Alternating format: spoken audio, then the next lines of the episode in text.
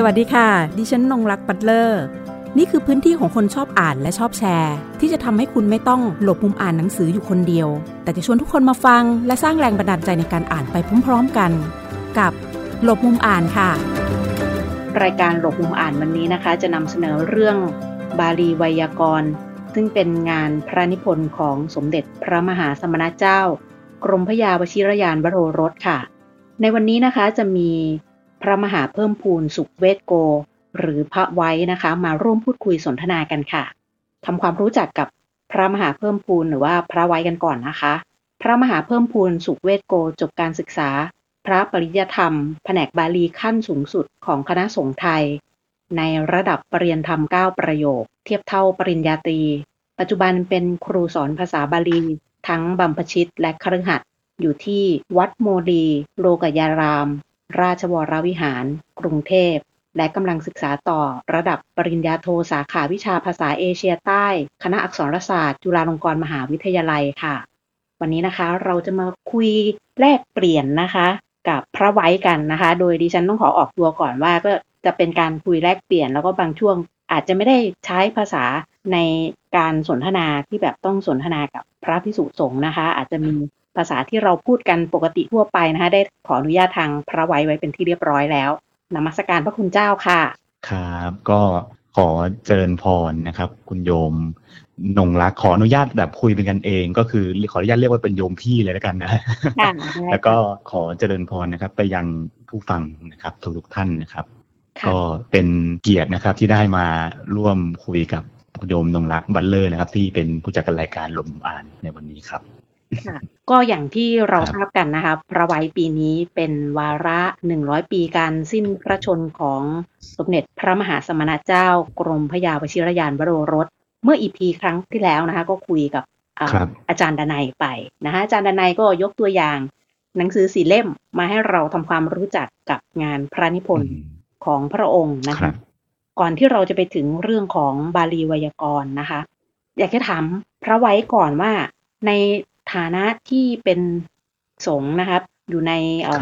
บัมพชิตนะนะคะ ทีนี้ในส่วนของสมเด็จพระมหาสมณเจ้าเองเนี่ย มีส่วนไหนที่พระไว้ประทับใจหรือว่านำแนวคิดของพระองค์มาปรับใช้กับตัวเองอะค่ะ ในด้านต่างๆ ครับก่อนอื่นก็จะขอเท้าความนะครับ ก่อนที่มีโอกาสจะได้มาศึกษาในในบาลีนะครับ ซึ่งซึ่งในปัจจุบันเนี่ยในหลักสูตรที่ท่านเรียกกันว่านะครับเขาเรียกว่าบาลีสนามหลวง ซึ่งบาลีสนามหลวงเนี่ยเป็นหลักสูตรที่เขาเอาไว้ใช้ในการสอบวัดผลใน หรือว่าเป็นการศึกษาหรือว่าจากการเรียนการสอนในคณะสงฆ์ไทยเรา แล้วส่วนมากนะครับ ในตำราพันิพนธ์ต่างๆ หรือยกตัวอย่างนะครับ เช่น ตั้งแต่ในชั้นปรริยนธรรมหรือว่าชั้นประโยคปทหนึ่งสองถึงชั้นปรริยนธรรมเก้าประโยคเนี่ย ส่วนมากก็จะเกิดเป็นคำพีที่หรือว่าเป็นหลักสูตรที่เป็นงานคือเรียกว่าเป็นผู้มีส่วนร่วมคือท่านสมเด็จพระมหาสมณเจ้าเนี่ยครับเป็นผู้ที่มีส่วนร่วมในการร่างหลักสูตรตรงนี้นะครับ ทีนี้ความสนใจก็คือตอนแรกเดิมทีเนี่ยการเรียนบาลีอันดับแรกเลยเนี่ยคือต้องบอกว่าในในสมัยก่อนนะครับ ย้อนไปขอย้อนไปสักสิบปีแล้วกันนะคือในแบบเรียนบาลีวยากรเนี่ย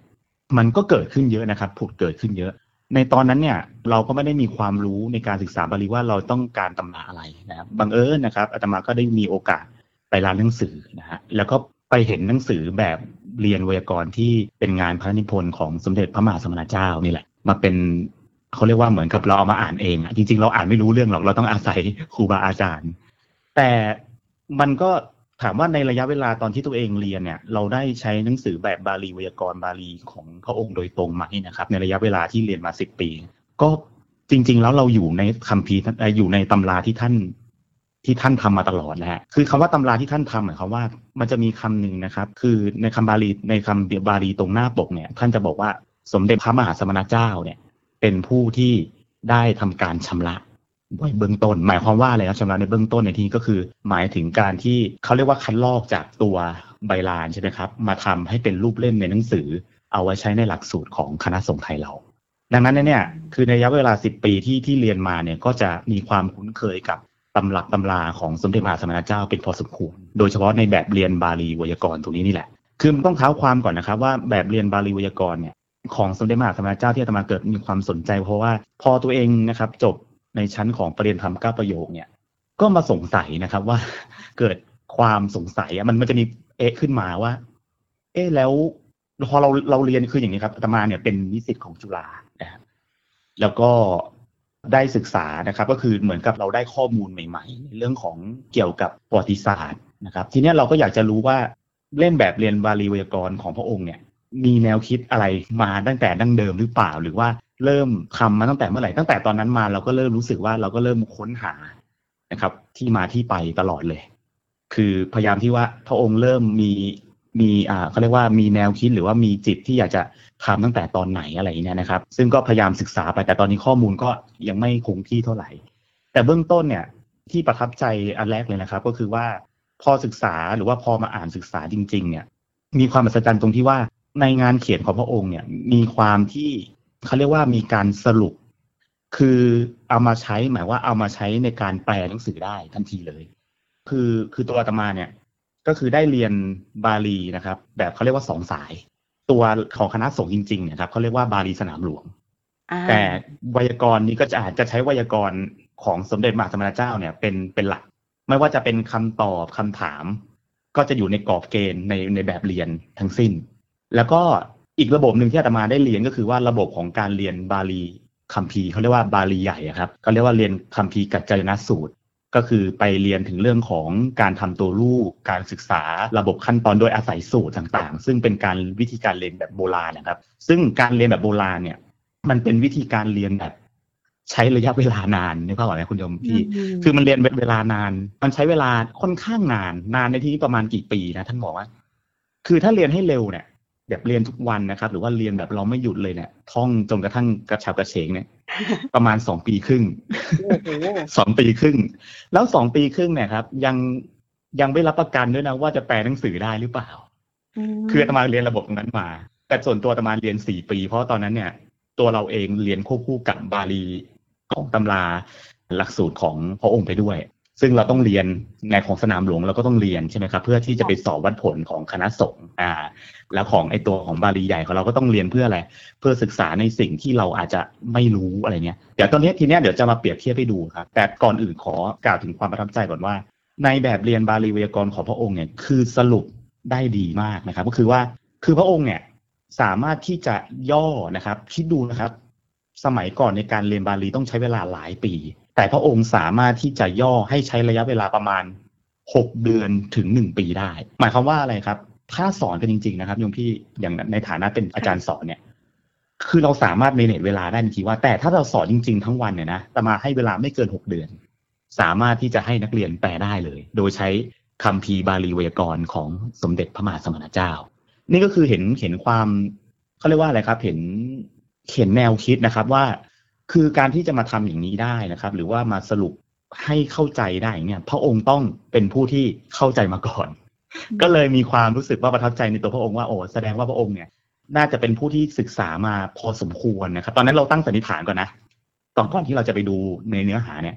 ก็คือเราก็คิดว่าท่านพระองค์เนี่ย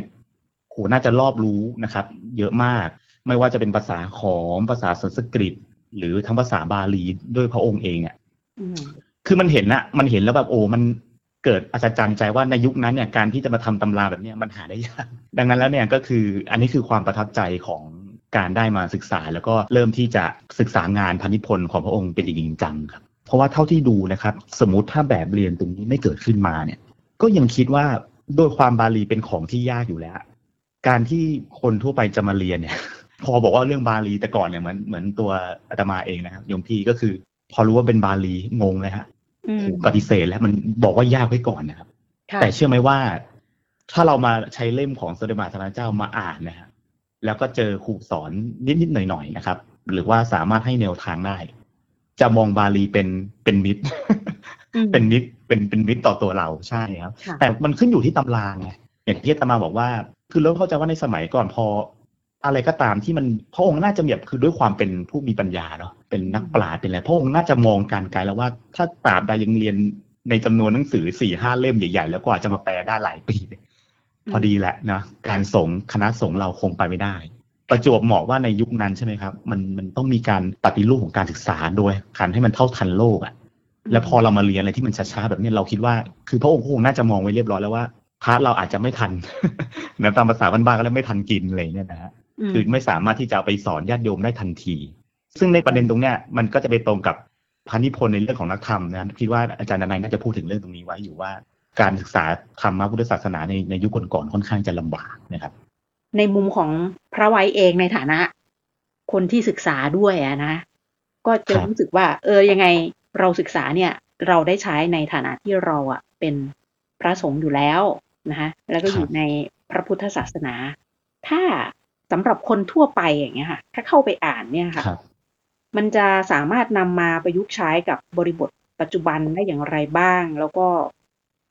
ในในยุคนั้นตอนนั้นด้วย มองย้อนกลับไปสักประมาณร้อยกว่าปีที่แล้วอย่างเงี้ยค่ะครับ การที่คนใดคนหนึ่งในยุคนั้นนะครับ เป็นผู้ที่รู้ภาษาบาลีอะมันเหมือนเป็นเป็นเขาเรียกว่าอะไรเป็นสตาร์เลยนะฮะคือถ้ารู้ว่าเนี่ยโอ้ยอาจารย์สำนักเนี่ยเก่งบาลี คือเป็นคนดังนะครับ ในยุคนั้นอะ ดังนั้นจึงไม่แปลกใจเลยนะครับ ว่าทำไมบาลีในยุคนั้นเนี่ยพระราชาบากษัตริย์ถึงต้องเรียนกันค่ะ เพราะว่ามันไม่ได้แค่อยู่ในในแผ่นดินไทยแล้วนะฮะแม้กระทั่งชาวตะวันตกนะครับ ซึ่ง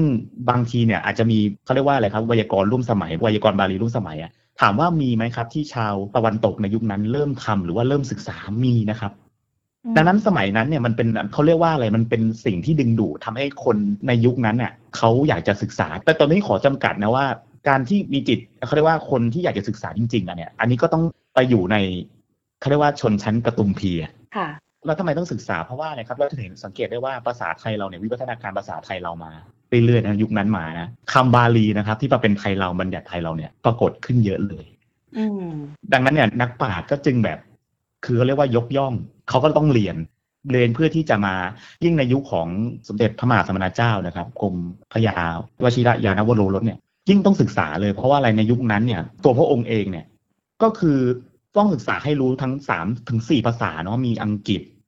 อะขอมนี่อ่านได้แน่นอนครับค่ะอังกฤษขอมสันสกฤตบาลี เพราะว่าอะไรภาษีภาษาเนี่ยมันเป็นการปูทางนะครับ ถึงการอะไรครับ การ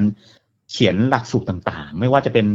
เกี่ยวเนื่องกับภาษาไทยด้วยอะไรด้วยใช่ไหมในยุคนั้นเนี่ยคือคือภาษาสี่อย่างเนี่ยมันต้องรวมไปด้วยกันเพื่อที่สร้างหลักสูตรขึ้นมาให้ทันกับในยุคนั้นนะฮะเข้ามา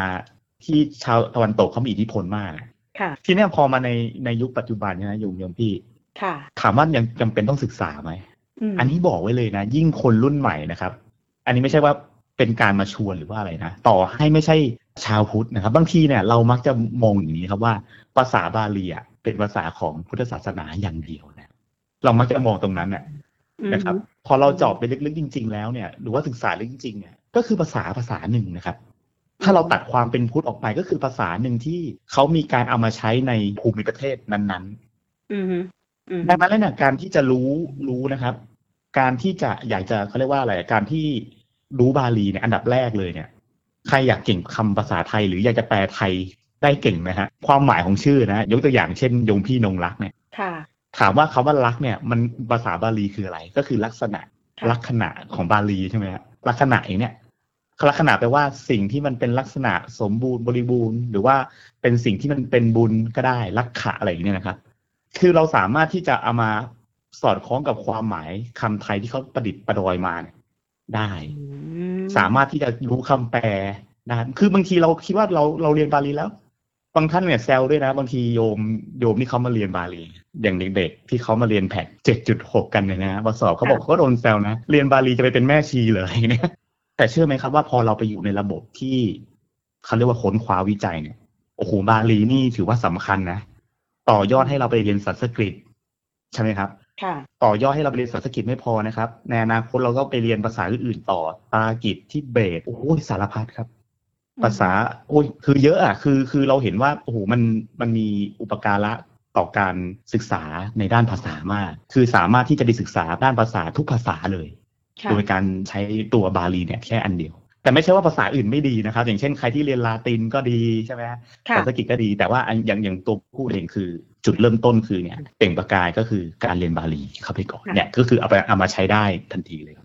ทีนี้ในฐานะอืมที่ครับเป็นสงฆ์นะคะพระไว้เองก็เป็นทั้งผู้สอนด้วยเป็นทั้งผู้ที่ศึกษาด้วย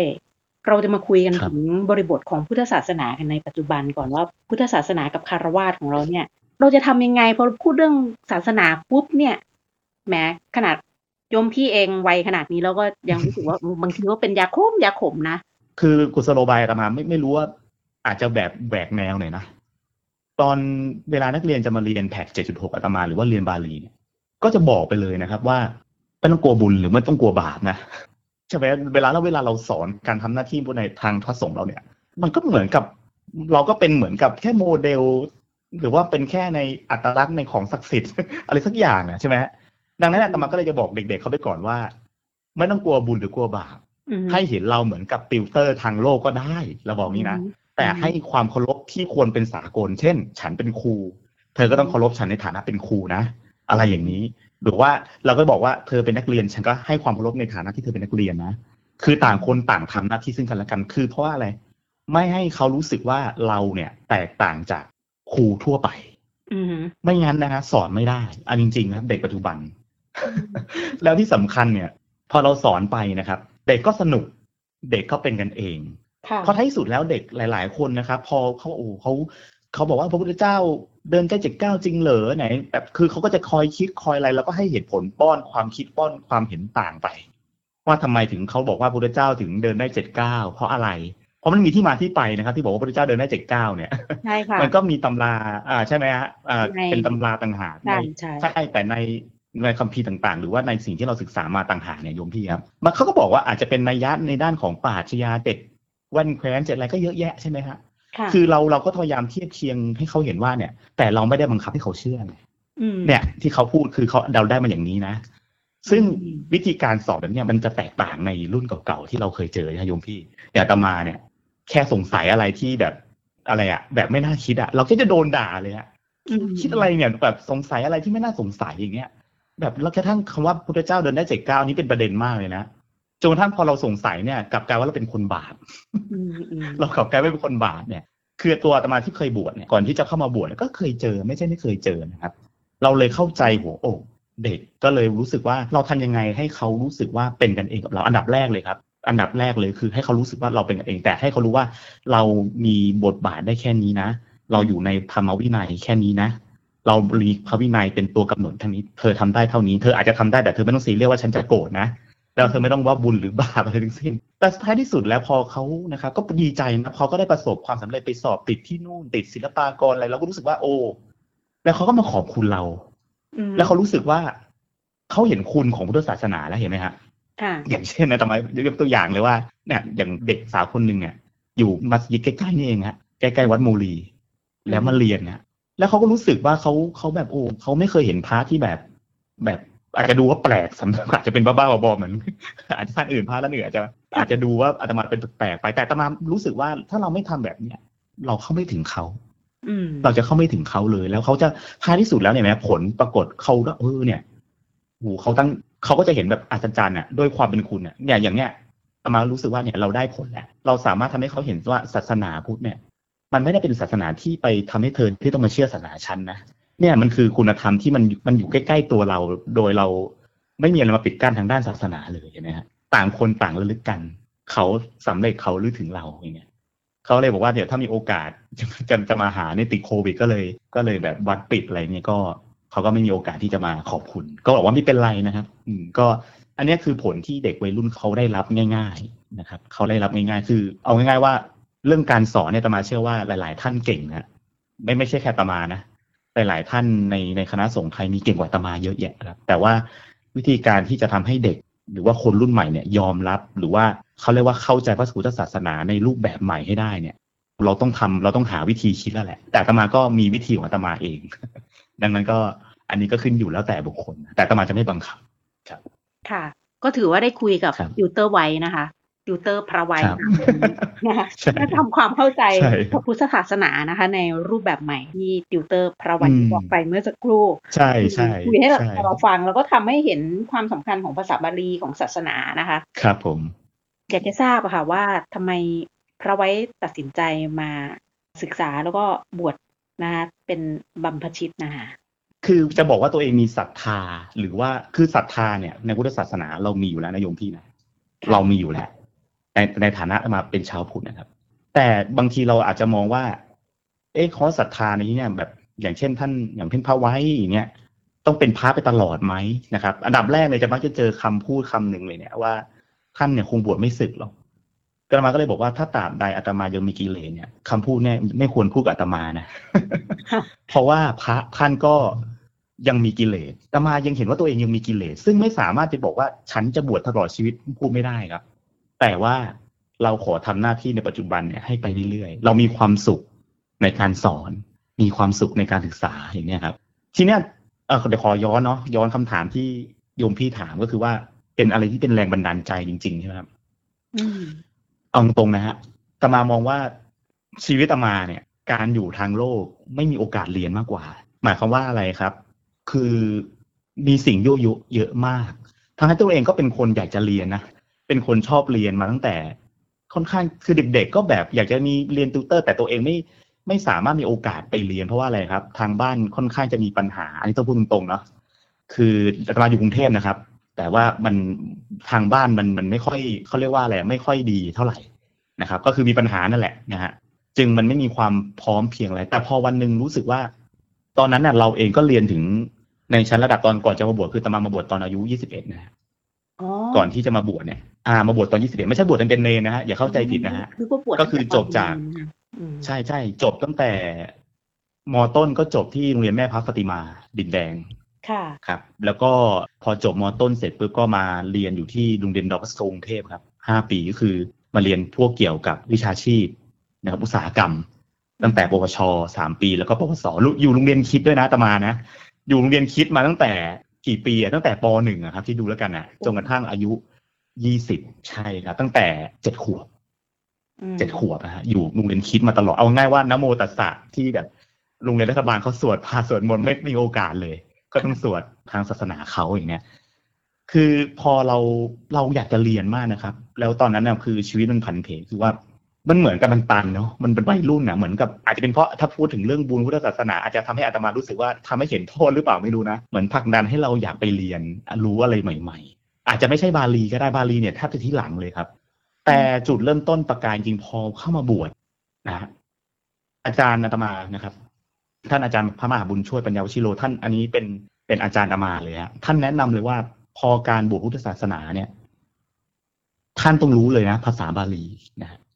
ต้องรู้เลย ตอนนั้นเรามองว่าปู่ภาษาบาลีอย่างที่บอกมันยากอะมันปฏิเสธแบบโอ้โหไม่อยากจะเรียนเลยอะไม่เอาได้ไหมอะแล้วก็จะบวชแค่พรรษาเดียวแล้วก็จะลาสิกขาลาเพศเลย